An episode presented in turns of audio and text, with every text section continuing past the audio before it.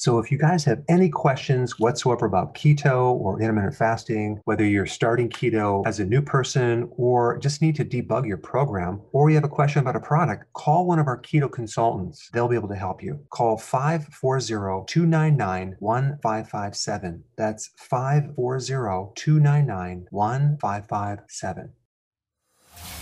Welcome to the Dr. Berg Healthy Keto and Intermittent Fasting Podcast. Now, your host, the man taking your health to a whole new level, Dr. Eric Berg.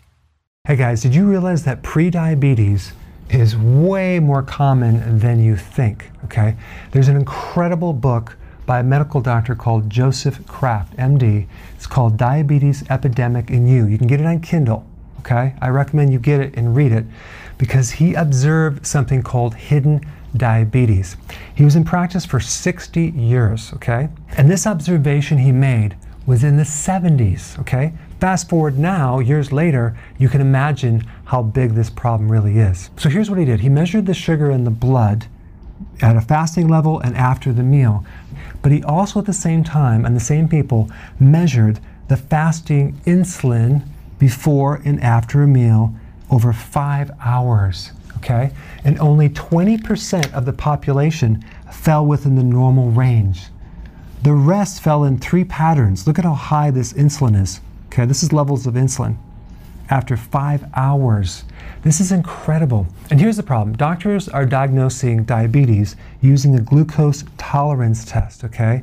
Not an insulin test. And the problem with that is the first thing that happens is insulin resistance and high levels of insulin because your body is compensating because it's not connecting, it's making more to drive more insulin into the cell. Okay? That's the first thing that happens. And then over time, when it gets worse, the body fails to compensate. And then the blood sugars go higher and higher and higher and higher. So measuring fasting insulin is way more important than measuring blood sugars in detecting prediabetes.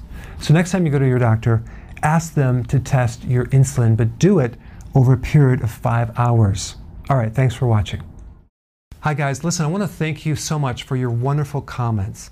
And I want to ask you if you wouldn't mind giving me your review on Google. I put a link down below. I'd really appreciate it. And thank you in advance. Hey guys, I just want to let you know I have my new keto course just came out. It's a mini course.